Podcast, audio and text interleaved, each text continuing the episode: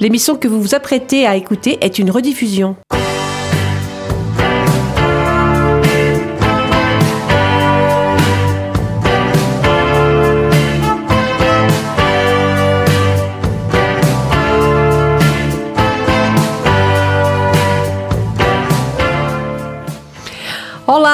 Chers auditeurs de Rencontre Lusophone. On est samedi et on n'est plus qu'à 5 jours de Noël.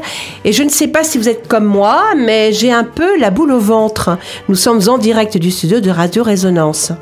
Soyez les bienvenus dans cette émission qui, durant une heure et pendant ces temps difficiles, vous transporte ailleurs, puisque nous vous parlons de notre autre culture, la culture lusophone. Ce soir, j'ai changé de garçon et c'est avec Jeff que nous allons mener cette émission. Manu est parti dans le Grand Nord voir le Père Noël et le soleil de minuit. Bonsoir Jeff, t'as tout bien contigo? Bonsoir euh, Hélène. Bonsoir Hélène. Euh, bonsoir à toutes et à tous. Euh, en fait, mais dis donc, tu dis qu'il est parti voir le soleil de minuit, mais on est en hiver, il va rien voir. Il va pas voir grand chose. Oh, c'est pas grave, remarquez, il verra les aurores boréales peut-être. Ah, peut-être, on verra. Voilà, on lui fait d'ailleurs un petit coucou. Mmh. Alors ce soir, vu les circonstances, je ne voulais pas vous parler de Noël, parce que ce, ne sera évidemment pas un Noël comme les autres. Et puis je me suis dit, bon allez, prends ça comme un défi, parce qu'après tout, c'est ce qu'on va tous faire cette année, tenter de passer un Noël pas trop pourri dans ce contexte très particulier de crise sanitaire, tout en espérant évidemment qu'au prochain Noël, on aura déjà repris le cours normal de notre vie. Et je me suis dit, donc, hein, je me suis intéressée à la façon dont le Portugal, et notamment les Portugais, vont surmonter cette épreuve. Quant à mon billet d'humeur de ce soir, j'évoquerai avec vous une tradition de Noël qui m'est chère au cœur, puisque il s'agit de la confection des beignets de Noël, typiques de la région centre du Portugal. Tâche plomb, chef Bora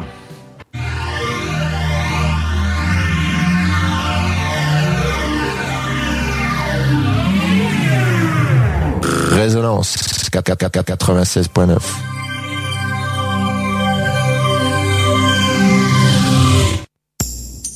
Sur Rencontre Lusophone, on n'est pas à l'abri d'un coup de gueule ou d'un coup de cœur. C'est la petite chronique. C'est la petite chronique. Nous sommes à quatre jours de Noël hein, et cette année, on le sait, il ne sera pas comme tous les autres. Une épidémie aura perturbé tous nos plans de grands repas familiaux et de grandes migrations pendant ces fêtes de fin d'année. Mais après tout, est-ce si grave au vu de toutes les vies que nous pourrons sauver? Nous nous rattraperons bien les Noëls suivants et une vie vaut bien tous les sacrifices. Je ne sais plus d'ailleurs où j'ai lu cette phrase d'un responsable politique qui, en parlant des barrières de sécurité sanitaire et du confinement, avait donné cette image très pertinente. Il avait dit si on aligne des allumettes et qu'on y met le feu, il suffira d'en écarter une pour que le feu s'arrête. C'est pas plus compliqué que ça. Il suffit donc de se dire que cette période festive, tout comme le reste de l'année d'ailleurs, n'a rien d'ordinaire et qu'il faudra pour, pourtant garder espoir parce que dans quelques mois, on regardera peut-être par-dessus notre épaule et on se dira Eh oui, j'ai vécu tout ça. Alors cette année, chacun fera évidemment comme il le voudra, mais pourquoi ne pas profiter de ce Noël hors norme pour en faire quelque chose de plus calme, de plus profond et de plus authentique? Je me souviens qu'il y a exactement un an, dans cette même chronique et en parlant de Noël, j'avais écrit que Noël était la saison des cadeaux, des grandes réunions de famille et de la bonne nourriture. Eh bien, pas cette année. Comme le disait si bien Aristote, il faudra raison garder.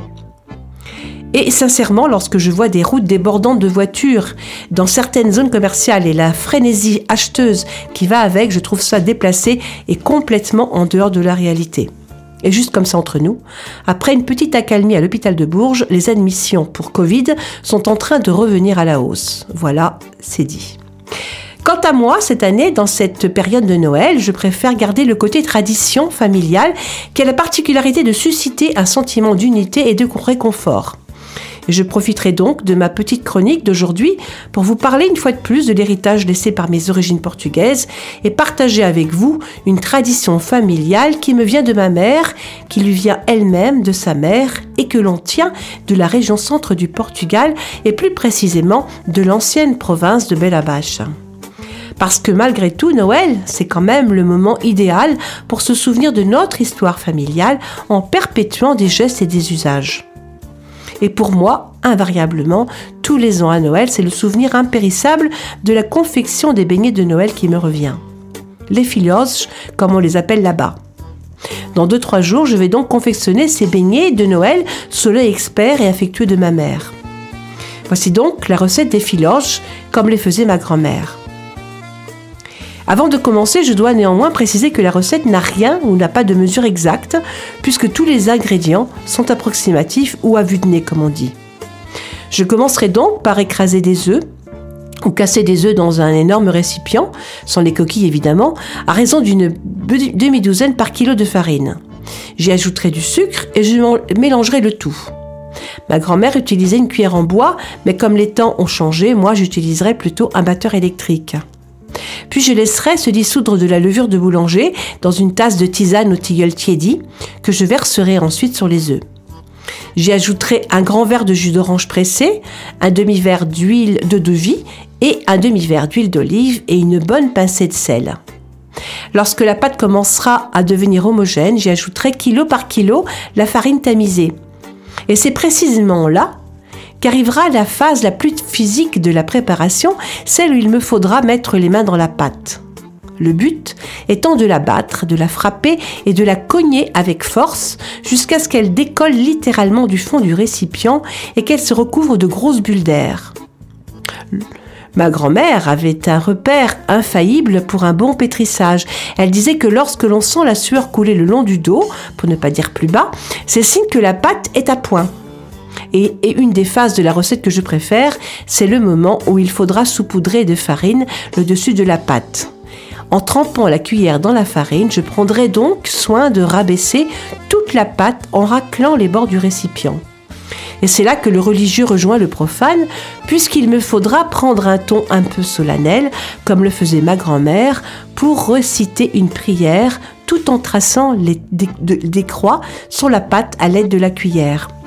Une prière qui, jusqu'à il n'y a pas très longtemps, était pour moi un mystère, puisque je l'ai toujours entendu marmonner. Mais aujourd'hui, ça y est, je la connais. Il me faudra ensuite recouvrir la pâte d'un linge de coton blanc et l'envelopper d'épaisses couvertures, l'essentiel étant de ne pas la laisser refroidir. Pour terminer, je placerai la pâte devant la cheminée ou près d'un radiateur pour l'aider à monter plus vite. Mais attention au courant d'air qui pourrait être fatal à la fermentation de la pâte. Après quelques heures, lorsque celle-ci aura doublé ou même triplé de volume, je pourrai faire frire mes beignets. Un vrai tour de main, puisqu'il me faudra, tout en humectant mes mains dans de l'huile, façonner la pâte pour en faire un beau beignet doré et légèrement gonflé sur les bords. Et pour terminer, il s'agira donc, selon les goûts de chacun, de saupoudrer de sucre en poudre ou de cannelle les beignets encore chauds. Voilà, voilà. Ah, et j'oubliais. Chose très importante, il faudra faire suffisamment de beignets pour en manger tout au long des fêtes et en distribuer autour de moi. Parce que l'une des valeurs qui accompagne cette tradition des beignets de Noël, c'est qu'il est impératif et important d'en offrir à la famille et aux amis. Ce Noël, je ne verrai donc pas toute ma famille et mes amis, mais je distribuerai autour de moi mes beignets de Noël.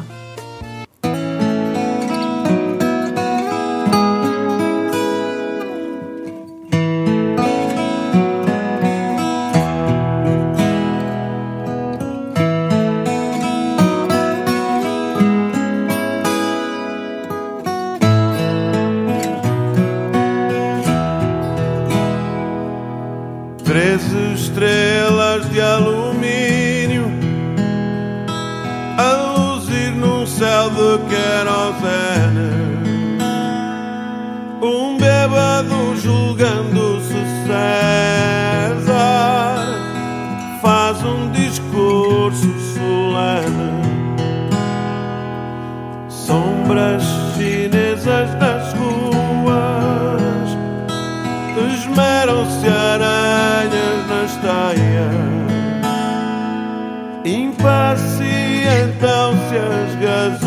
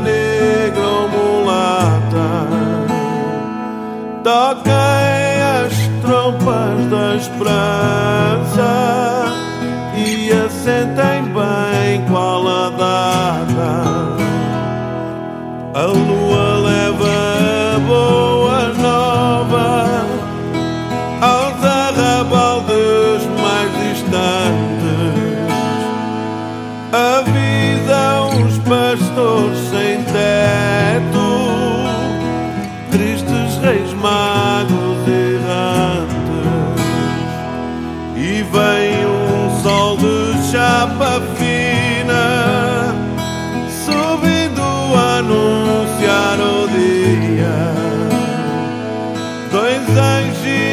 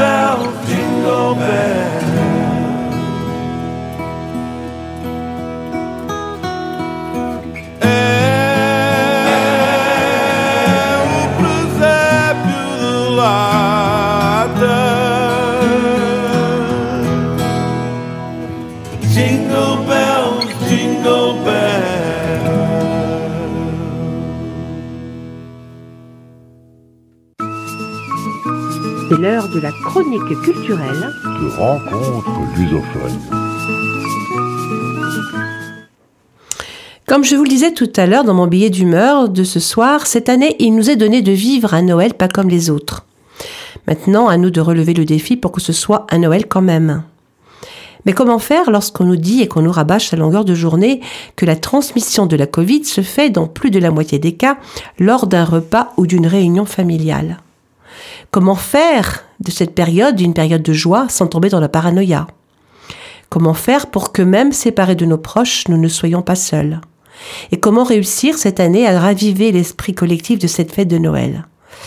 Eh bien, soyons créatifs, communiquons, connectons-nous et surtout soutenons-nous. Et croyons de toutes nos forces que les vraies retrouvailles familiales se feront dans quelques mois, à Pâques ou cet été. Il faut y croire.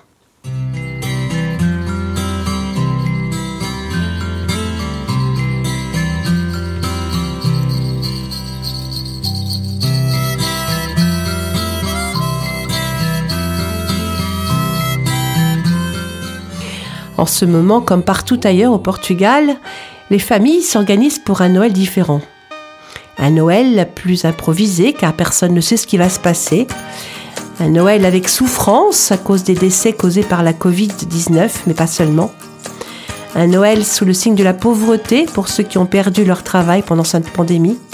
Une pandémie qui affecte malheureusement beaucoup en plus la dynamique familiale car en temps normal et de manière générale, les gens ne sont pas seuls à Noël. Mais, c'est entendable, de nombreuses personnes ne veulent évidemment pas mettre en danger les membres de leur famille, surtout s'ils sont plus âgés ou à risque. Et pour toutes ces familles, c'est donc très compliqué de planifier lorsque les règles changent constamment. Il y a aussi le problème financier qui fait que les gens ne veulent pas dépenser l'argent dont ils auront peut-être besoin plus tard. En ce qui concerne les Portugais, on sait qu'ils sont globalement assez résilients et qu'ils l'ont particulièrement été en ces temps difficiles. Bien avant la pandémie, de nombreuses personnes connaissaient déjà des difficultés financières que la Covid n'a fait qu'accentuer un peu plus.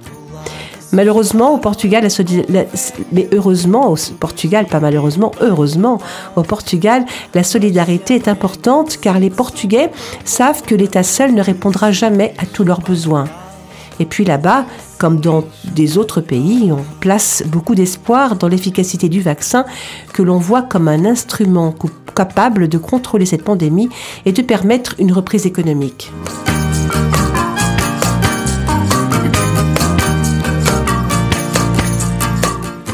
Pour cette période de Noël, le gouvernement portugais a donc décidé que la circulation entre les municipalités serait autorisée. En ce qui concerne la circulation sur la voie publique et la nuit du 23 au 24, elle ne sera autorisée que pour ceux qui voyagent. Les 24 et 25, la circulation sur la voie publique sera autorisée jusqu'à 2 heures du matin du lendemain et le 26 jusqu'à 23 heures. Les restaurants pourront fonctionner globalement, toutes régions confondues, jusqu'à 1h du matin, les 24 et 25, et jusqu'à 15h30, 15h30 le 26.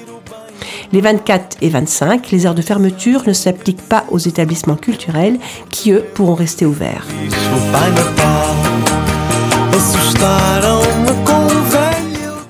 Et puis cette année à Noël, les restrictions, la peur de la contagion et la crise amèneront certainement beaucoup moins d'immigrants au Portugal.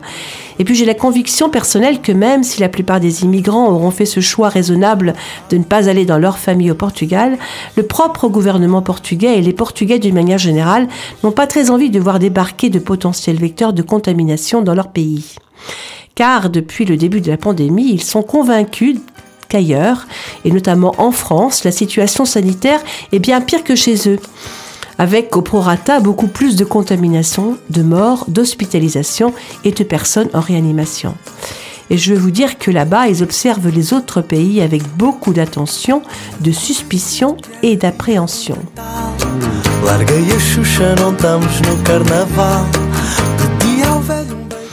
Mais si vous qui nous écoutez avez planifié de vous rendre malgré tout au Portugal, prenez garde à bien vous informer avant de partir et pensez à consulter le portail des communautés qui met régulièrement à jour les conseils et les directives du gouvernement portugais. Sinon, vous pourrez également consulter les consulats et notamment leur, ligne d'urgence consulaire mise en service en ce moment plus que jamais. Avant de rentrer dans les traditions de Noël, voici une première pause musicale. Je vous propose d'écouter le groupe Azeitonas, un groupe pop-rock portugais d'origine originaire du Porto.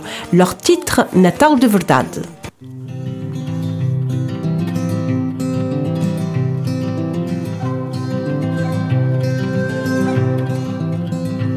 Depois de um infernal de jantares e presentes, do trânsito parado que quase nos põe dementes, os miúdos estão de férias.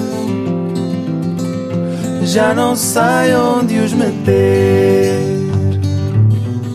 Ainda há que comprar lenha, está um frio glaciar.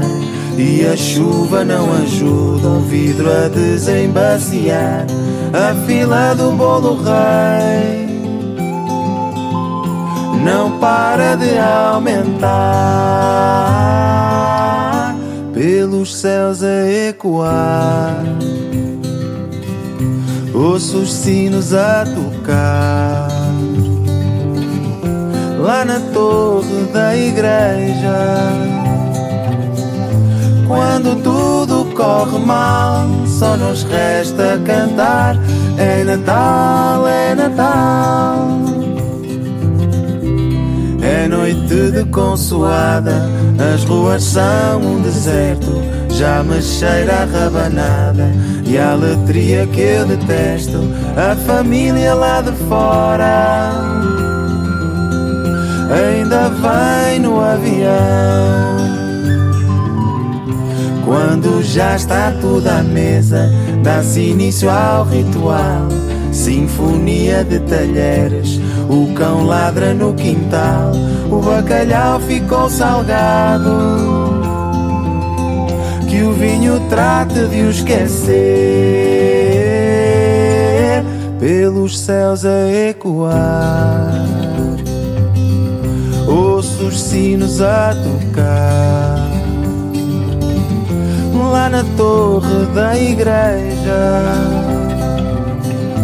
Quando tudo corre mal, só nos resta cantar. É Natal, é Natal. Pelos céus a ecoar, ouço os sinos a tocar. Lá na torre da igreja. Quando tudo corre mal, só nos resta cantar. É Natal, é Natal. Quando tudo corre mal, só nos resta cantar. É Natal, é Natal. É Natal, é Natal. É Natal, é Natal.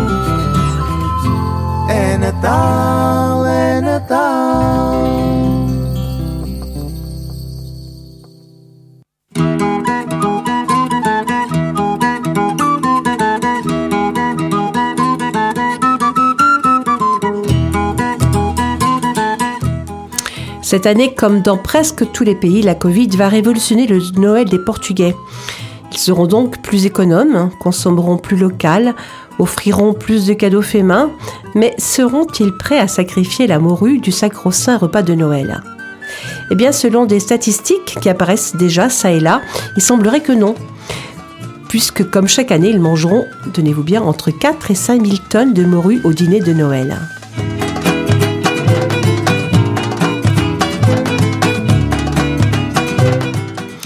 Comme dans tous les pays de tradition chrétienne, la fête de Noël au Portugal restera donc un événement incontournable, et ce, malgré la Covid. Au Portugal, on y célèbre donc cette fête comme partout en Europe, avec le sapin et le Père Noël, mais avec quelques spécificités qui lui sont propres. Et la morue sera bien évidemment au menu de ce repas de fête que l'on appelle là-bas consoade. Dans cette consoade portugaise, la soirée du 24 décembre, on mangera donc le fameux bacalhau cozido, de la morue cuite à l'eau et servie avec des pommes de terre et du chou, le tout arrosé d'un bon filet d'huile d'olive. Un repas simple, frugal, mais qui donne une attention toute particulière au dessert, puisque traditionnellement, on dresse une table spécialement pour les desserts et qui, selon la tradition, seront au nombre de 13, puisqu'ils font référence à la scène, le dernier repas de Jésus. Et parmi ces desserts, on y trouvera le fameux bolrei, un gâteau, le gâteau des rois composé de fruits secs et de fruits cristallisés. On y verra également l'arroz d'os, le traditionnel riolet portugais bien sucré et recouvert de cannelle. Il y aura également les rabanadas, une sorte de pain perdu, le dos de letria, du vermicelle au lait.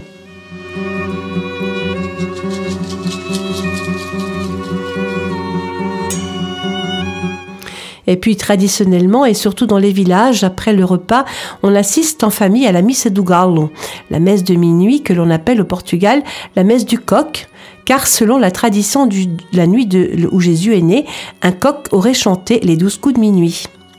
Aujourd'hui, ce caractère religieux est en déclin, notamment dans les villes où la missa do galo n'est quasiment plus célébrée. Par contre, une tradition perdure et reste encore très populaire malgré la modernité, c'est la crèche ou presépio qui représente les tables dans lesquelles naquit Jésus. Le sapin Arve du Natal est quant à lui très présent dans les maisons portugaises. Et puis, pour en terminer avec les traditions de Noël portugais, j'ajouterai que le jour de Noël, le 25 décembre, on mange traditionnellement les restes du repas de la veille, ce que l'on appelle velha, et que l'on traduit littéralement par le vieux linge. Rassurez-vous, on ne mange pas de guenilles, hein, c'est simplement pour exprimer que le lendemain de Noël, on reste économe en mangeant les restes de morue, de choux et de pommes de terre de la veille que l'on agrémente dans une poêle avec un peu d'ail et d'huile d'olive.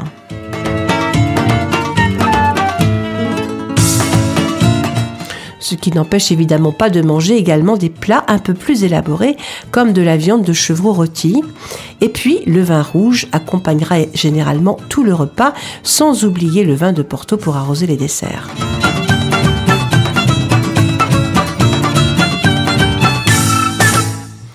Cadeaux de Noël, qui je le rappelle sont un rappel chrétien des cadeaux offerts par les rois mages à Jésus et qui étaient de l'or, de l'encens et de la myrrhe, sont offerts le 25 décembre et pas la nuit du 24, du 24 comme en France.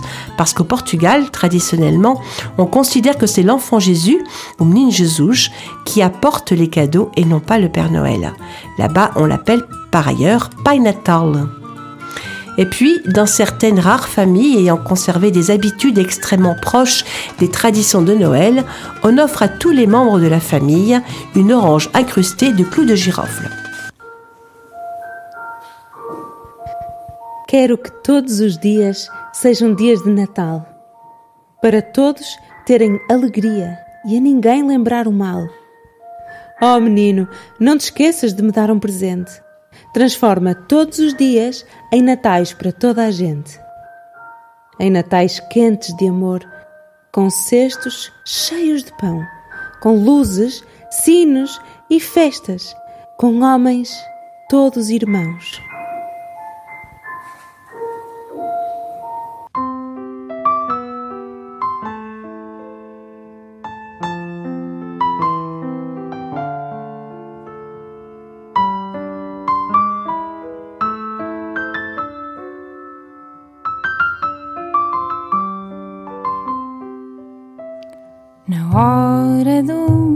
Final da noite de Natal, apagam-se as luzes, vão todos dormir, mas o relógio não quer seguir.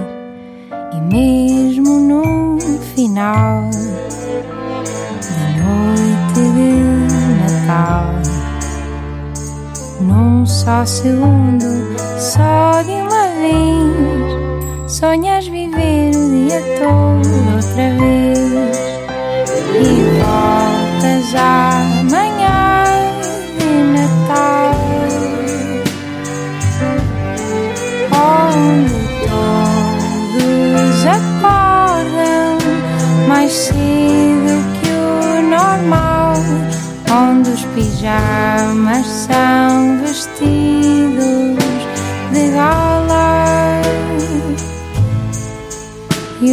presentes estão espalhados pela sala. Quando chegas ao final dessa noite de Natal, se pedis num desejo contares até três, verás que volta a ser Natal.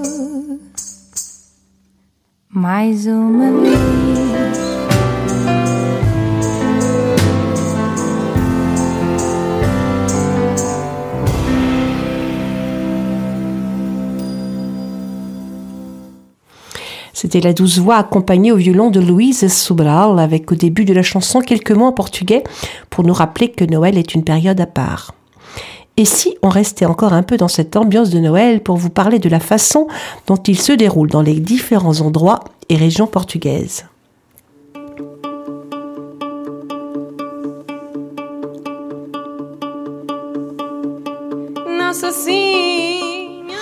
Alors bien sûr, comme dans beaucoup de pays européens, on retrouve au Portugal les éternels incontournables de la nativité comme le sapin de Noël et le Père Noël. Ou la crèche, celle-ci étant par principe typique des pays latins, contrairement au sapin et au Père Noël qui ne sont que des emprunts à certains pays scandinaves. À ce propos, saviez-vous que la crèche remonte à l'époque de Saint François d'Assise, qui un jour a eu l'idée de faire revivre à travers l'art populaire des scènes bibliques, telles que par exemple la scène de la naissance de Jésus? Au fil des siècles, à cette scène de la nativité sont venus se rajouter des centaines d'autres personnages, tels que le berger et des tas de personnages issus de vieux métiers, pour la plupart déjà disparus, chaque pays ayant évidemment des spécificités propres. C'est un peu ce qui se passe d'ailleurs avec les cantons de Provence.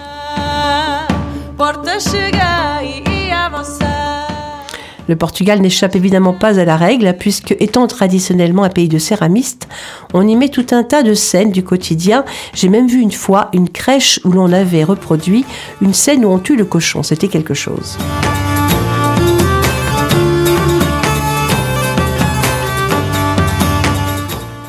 Et puis le Portugal est, on le sait, un pays qui a su au fil des siècles préserver ses plus anciennes traditions. La nuit du 24 décembre, on se réunit donc autour d'une table pour consommer tous ensemble la traditionnelle Ceia Grande au consoada, le dîner de Noël dont je vous ai parlé tout à l'heure. Cette année, avec la Covid, il va malheureusement falloir être particulièrement créatif pour surpasser les difficultés, mais rien n'est insurmontable, il suffit de le vouloir. Pour le dessert, on remplit évidemment la table des dizaines de desserts qui, pour la plupart, et pour ceux qui évidemment se conservent, resteront sur la table jusqu'au nouvel an.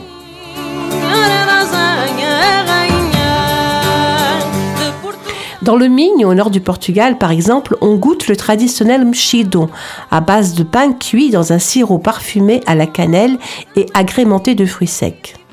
On a également les rabanades, du pain perdu au miel, et puis probablement le plus célèbre et le plus répandu de tous, tout du moins dans le nord, et qui est l'aletria, ce fameux dessert sucré composé de vermicelle cuit dans du lait, du sucre et beaucoup de cannelle, il faut aimer. Il y a également le typique pandlor, une sorte d'énorme génoise extrêmement légère, un vrai délice. Sans oublier l'incontournable bolrey, qui est un peu l'équivalent de notre galette des rois française, mais en forme de couronne. C'est une sorte de brioche un tout petit peu plus riche, puisqu'il est agrémenté ou elle est agrémentée de fruits confits et de fruits secs. Dans la région centre, la région des Beiras, on fabrique les traditionnels filhos, les beignets de Noël dont je vous ai parlé tout à l'heure. On y retrouve également les bourraches, les traduit littéralement par des ivrognes, puisque dans les fameux ingrédients, les principaux ingrédients, à part bien sûr la farine, le sucre et les œufs, on y retrouve principalement du vin blanc et de l'eau de vie. Ce sont des gâteaux pour toi, Jeff.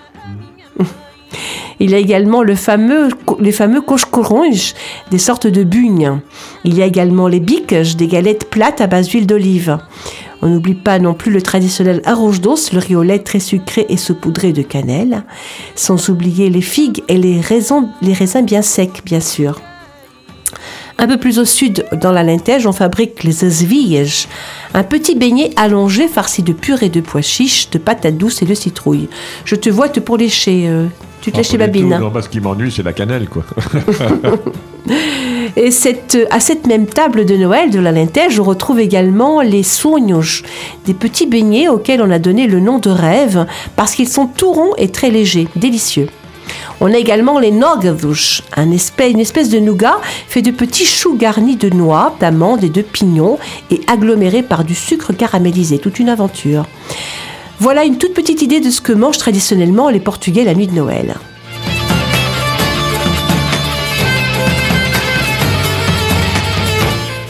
Après le repas, on se retrouve pour certains à l'église pour assister à la messe du, coq, à Missa do Galo, une célébration liturgique presque comme toutes les autres, à ceci près que pendant la messe, on entonne des chants de Noël et on dévoile solennellement, enfin, au regard de tous, la crèche qui jusque-là était recouverte d'un voile.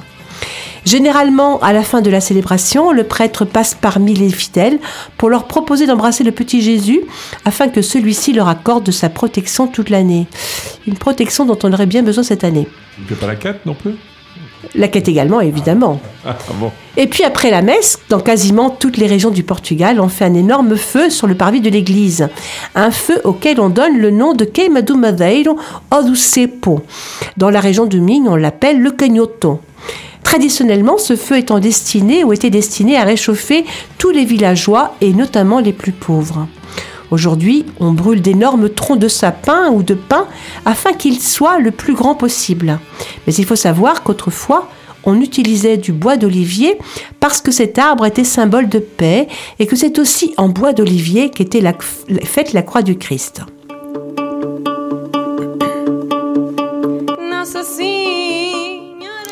Dans cette fête liturgique qu'est Noël, le profane rejoint très souvent le religieux, puisque l'on a coutume de dire que plus le bois du feu de Noël est grand et épais, plus le cochon que l'on tuera dans l'année sera gros. Et il ne faut pas oublier que l'on attribue volontiers à ce feu des pouvoirs surnaturels, puisque l'on dit que le bois qui n'aura pas été consumé dans la nuit sera conservé dans les foyers pour protéger du tonnerre et de toutes les colères divines.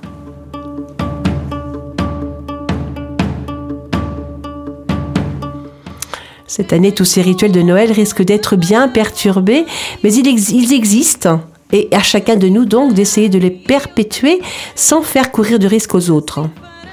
Et avant de poursuivre avec nos traditions de Noël portugaise, voici Lua Extravagante, un groupe formé de grands noms de la musique portugaise, Philippe Page et les trois frères, Vitorino, Janita Salomé et Carlos Salomé, Serra do Lapo.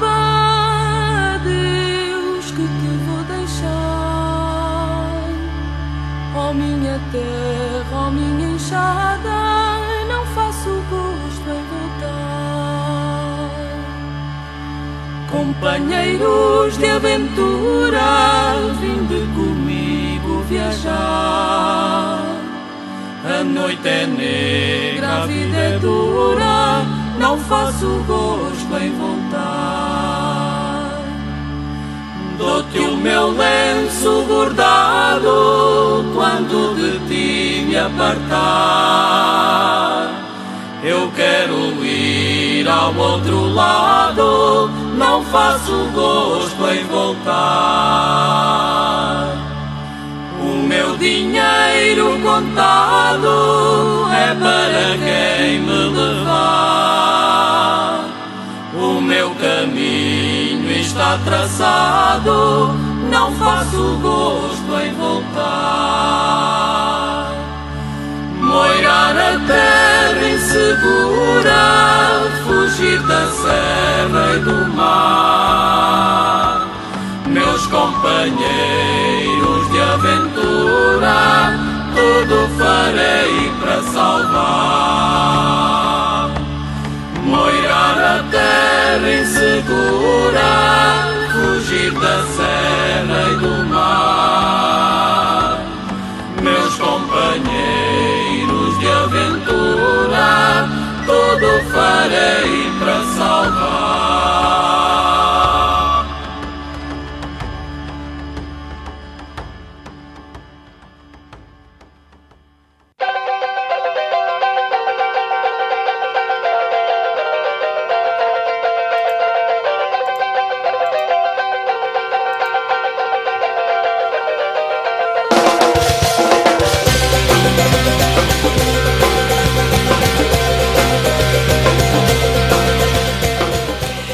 venons de voir que le Portugal est un pays de tradition et de coutumes parfaitement bien ancrés dans sa culture.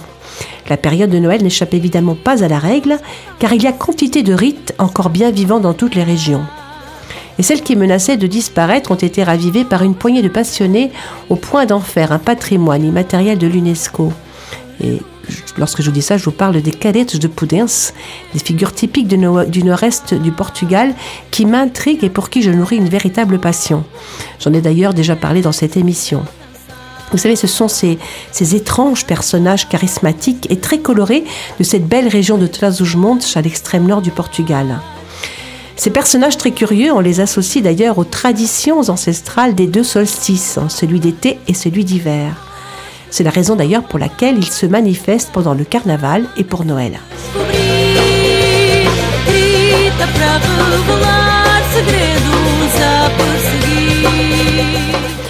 Ces personnages déguisés et mystérieux et dont la tradition nous vient du fin fond de l'histoire auraient puisé leurs racines dans la culture celte qui s'est étendue sur la péninsule ibérique avant son occupation par les Romains. Alors en cette période de Noël, pendant les douze jours que dure cette période festive, les caretos et autres figures similaires sortent dans la rue pour faire peur à la population. Et là, encore, le profane rejoint le religieux puisque ces rituels que l'on attribue au solstice d'hiver font appel à des figures quasi démoniaques qui incarnent des rites de fécondité et d'abondance en rapport avec la nature. Ça, c'est pour le côté profane.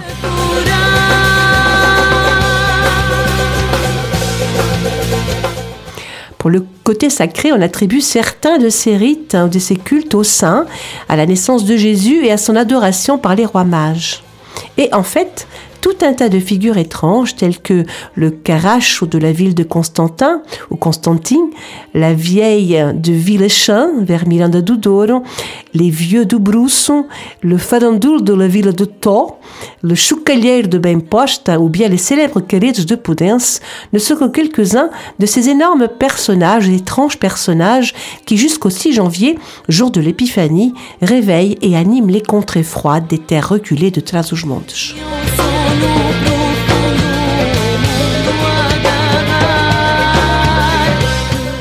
Et il faut savoir que tous ces rituels chargés de symboles ont été autrefois persécutés et interdits par l'Église qui n'y voyait que la manifestation du diable. Mais la volonté du peuple a été plus forte que l'Église et aujourd'hui on continue plus que jamais à les faire vivre pendant toute cette période de Noël. Les masques au nez pointus faits de bois, de cuir et de métal recouvrent le visage de jeunes garçons des villages vêtus d'un habit frangé de couleur jaune, noir et rouge avec une large ceinture chargée de grelots.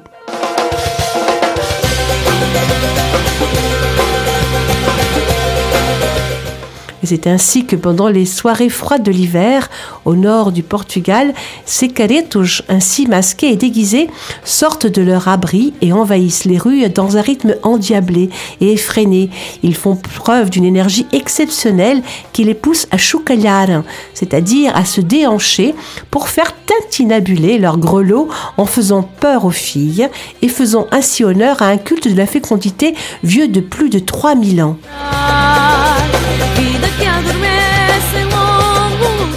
Et Noël marque ainsi le début du choucalade, le choucalade étant bien sûr le bruit que font ces grelots, un choucalade qui durera donc jusqu'au mois de février à l'occasion du carnaval.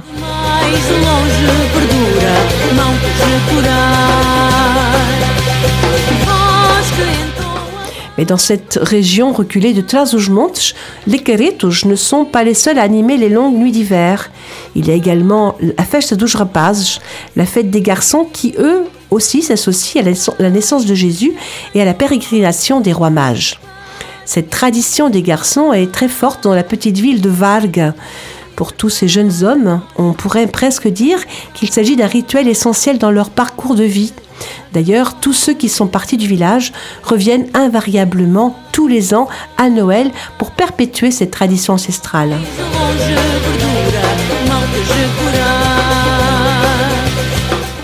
Et le 24 décembre, ils se réunissent donc en secret pour établir leur plan d'action. Après avoir passé le réveillon de Noël en famille, ces jeunes garçons s'éclipsent alors pour prendre possession du village pendant deux jours pleins. Et le 25, ils apparaissent donc, alors cachés derrière leur masque et leurs costumes frangés, sautant, criant au son des grelots d'une cornemuse et d'un tambour. Ils jettent du foin aux gens, ils éparpillent l'eau des fontaines, provoquent les animaux et embêtent les filles. Le but étant de mettre le chaos dans tout le village.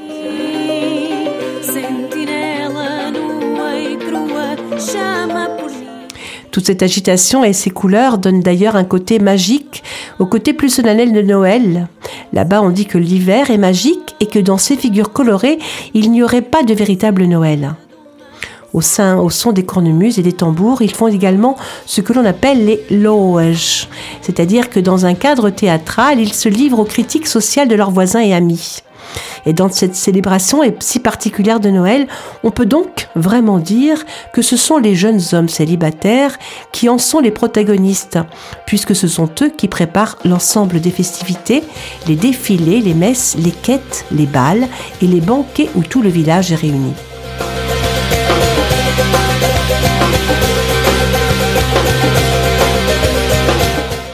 Dans une autre contrée de Trás-os-Montes, dans le village de Benpost.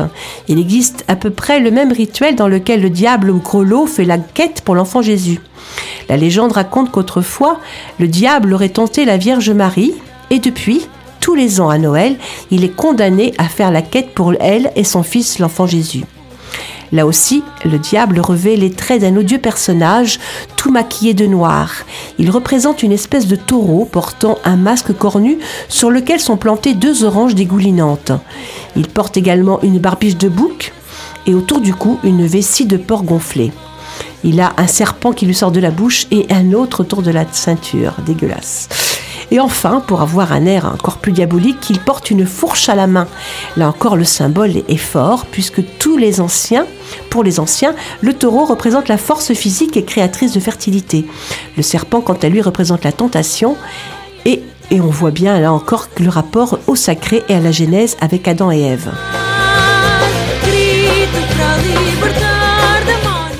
Dans le petit village de Mogador, toujours dans la région de Trás-os-Montes, on fait la fête de l'enfant Jésus, une célébration que l'on appelle également Farandulo. Farandulo étant là-bas le nom que l'on donne au diable. Et là encore, il s'agit d'une tradition païenne qui a largement pris le pas sur le religieux, parce que à Mogador, dès l'aube du 24 décembre, le farandulo est, au est en cavale dans tout le village à la recherche de filles célibataires.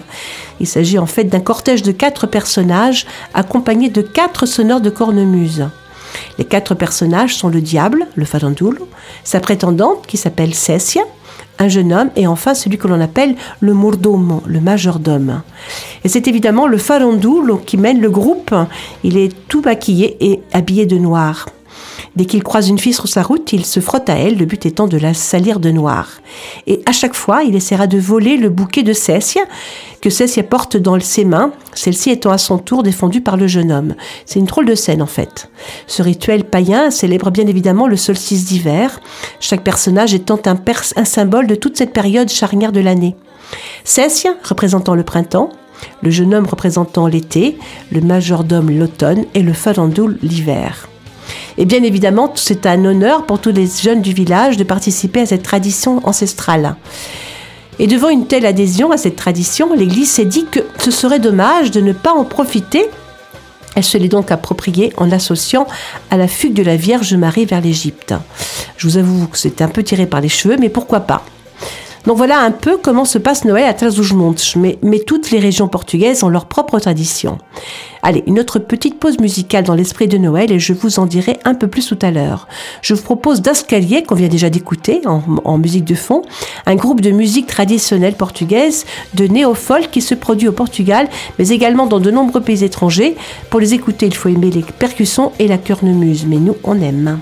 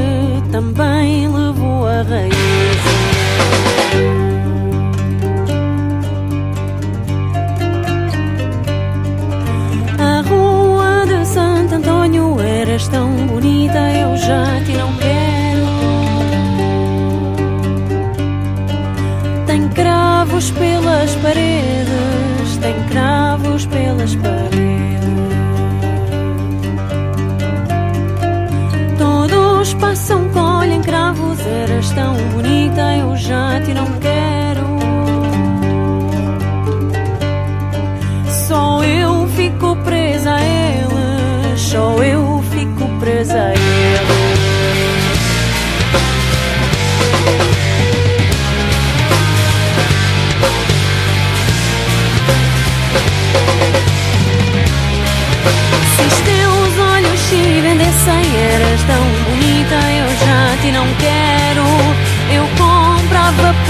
dinheiro eu comprava por dinheiro para pôr na minha sala. Eras tão bonita, eu já te não quero a servir de candeeiro, a servir de candeeiro. Se os teus olhos se vendessem, eras tão bonita, eu já te não quero. Eu comprava por dinheiro, eu comprava por dinheiro.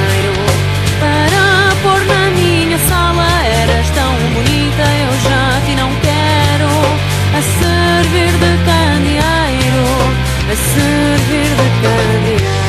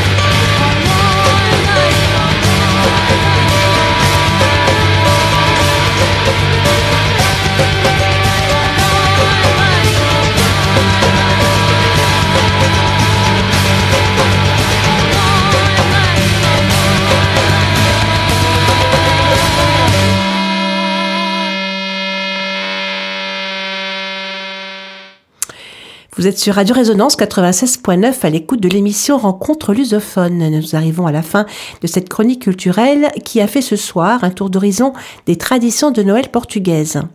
Nous venons de parler des traditions de Noël de la si touchante région de Trás-os-Montes, mais les Portugais sont un peuple très à cheval sur ces traditions de Noël.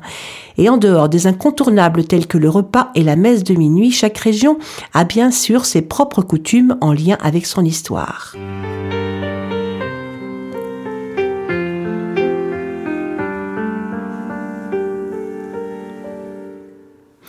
À Brague, par exemple, on dit qu'il n'y a pas de Noël sans bananier. Curieuse tradition, me direz-vous, pour un pays qui normalement ne cultive pas de bananes sur ses sols. Eh bien, en fait, à Brague, il est de coutume d'aller au bananeiro, au bananier, le soir du 24 décembre. En fait, tout aurait commencé il y a une quarantaine d'années dans la Casa das Bananas, la maison des bananes. À cette époque, l'établissement appartenait à un certain Manuel Rio. C'était un, simple entrepôt de bananes. Alors pour attirer du monde, le propriétaire a eu l'idée d'y installer un petit bar où il servait du vin de muscat. Un soir, un client lui aurait demandé un petit truc à grignoter avec son verre de muscat. Le propriétaire lui aurait tout simplement et naturellement tendu une banane. Un verre de muscat, une banane, une combinaison inhabituelle que le fils du propriétaire a ensuite cru bon de perpétuer.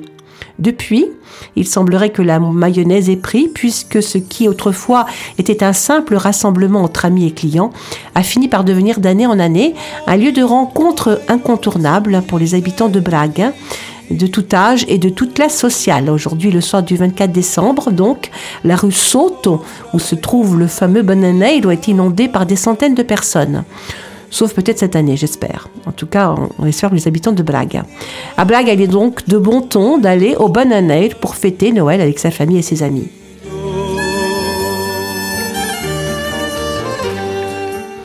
Autre région, autre tradition, dans le centre du Portugal, hein, du pays, à Penamacor, Noël est marqué par son énorme et magnifique feu de Noël. Rappelez-vous, je vous ai dit tout à l'heure que le feu de Noël, le Madeiro, comme on l'appelle au Portugal, est incontournable dans beaucoup de régions portugaises. Sauf que là-bas, à Penamacor, il a pris une telle dimension qu'on en a fait la réputation de la ville. Pour la petite histoire, l'origine de ce rituel feu de Noël remonterait à l'époque de la naissance du Christ, lorsque les bergers auraient allumé un feu en attendant l'événement et pour ensuite réchauffer le nouveau-né. Eh bien, ce Madeiro est une tradition très forte à Panama Que ce soit la coupe du bois, la mise en place des bûches géantes jusqu'à l'allumage du feu, tout y est ritualisé. Mais c'est bien simple, pendant un mois, Penamacour vit tous les ans au rythme de son grand feu de Noël. Et c'est ainsi que dès le début du mois de décembre, des gens affluent de partout pour saluer le cortège de tracteurs et de remorques transportant les énormes troncs d'arbres. D'ailleurs, pendant tout le mois que durera sa préparation, toutes les étapes du Madel seront saluées par le public. Mais dans ce rituel du feu, il y a néanmoins des moments un peu plus forts que d'autres. Je parlais de la bénédiction à Notre-Dame de l'Encens, Nossa Senhora do Incenso. Je n'avais jamais entendu parler de cette vierge, alors j'ai cherché un peu ses origines. Eh bien, figurez-vous que Senhora do Incenso est devenue la sainte patronne de Penamacor. Autrefois, elle s'appelait Senhora do Prado, Notre-Dame du Prado. La légende raconte que son changement de nom serait dû à l'évêque de la ville de Guarda, qui, alors qu'il était en charge de mort, en danger de mort, aurait invoqué sa protection. La sainte l'aurait exaucé et en remerciement, celui-ci aurait fait construire une chapelle en son nom. Cette chapelle est donc devenue aujourd'hui un lieu de pèlerinage. Mais lors de la célébration d'inauguration, l'évêque se serait aperçu qu'il avait oublié l'encens. Il est donc descendu au village pour aller la chercher. Et à son retour au sanctuaire, il l'a donc retrouvé totalement recouvert d'encens.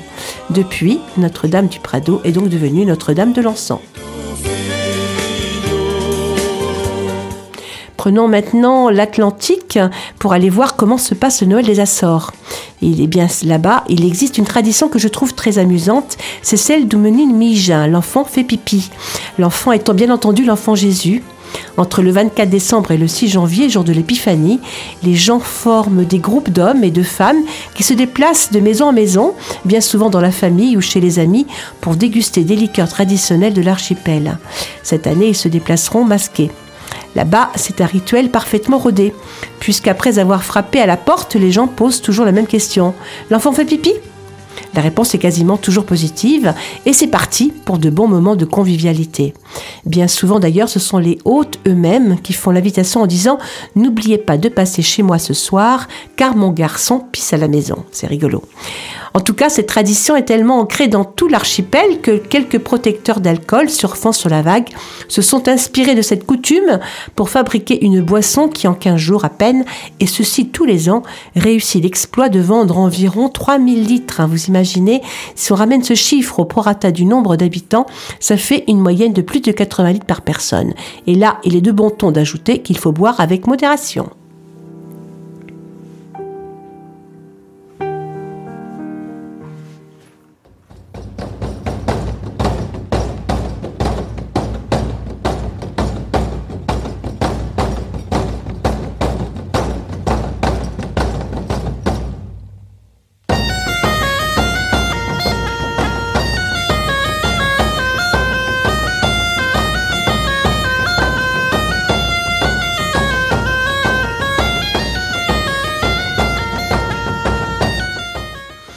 Et voilà, nous avons fait un petit tour d'horizon des rituels de Noël portugais. Et nous n'avons pas pu terminer, c'était tellement dense.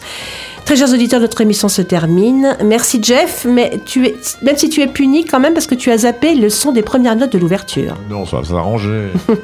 Merci à vous tous qui nous êtes fidèles désormais. On revient évidemment la semaine prochaine pour d'autres rencontres lusophones. Malgré ce contexte pourri, il faut le dire, passez quand même un bon Noël, un bon week-end à vous tous. Faites attention à vous, je vous embrasse. Et Eh oui, rencontre lusophone, c'est terminé. Mais pour mieux revenir la semaine prochaine, si vous souhaitez réécouter cette émission, n'oubliez pas qu'elle est rediffusée demain à 20h30 sur cette même fréquence. Et puis, il y a toujours son podcast disponible à l'infini ou presque sur la page de Radio Résonance ou sur notre page radio sur Facebook. Rencontre lusophone au pluriel. Bon week-end, je vous souhaite à tous un bon Noël, sortez couverts et masqués. À samedi prochain, à tes.